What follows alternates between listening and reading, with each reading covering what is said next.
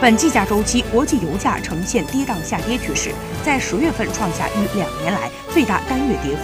国内新一轮成品油调价窗口将十一月二日二十四时开启，机构预测油价将迎来年内最大降幅，终结此前的四连涨，每吨下调幅度在三百三十元到三百四十元区间。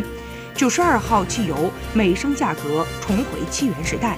据了解，二零一八年以来，国内成品油零售价格历经二十一轮调价，仅有一轮调价搁浅。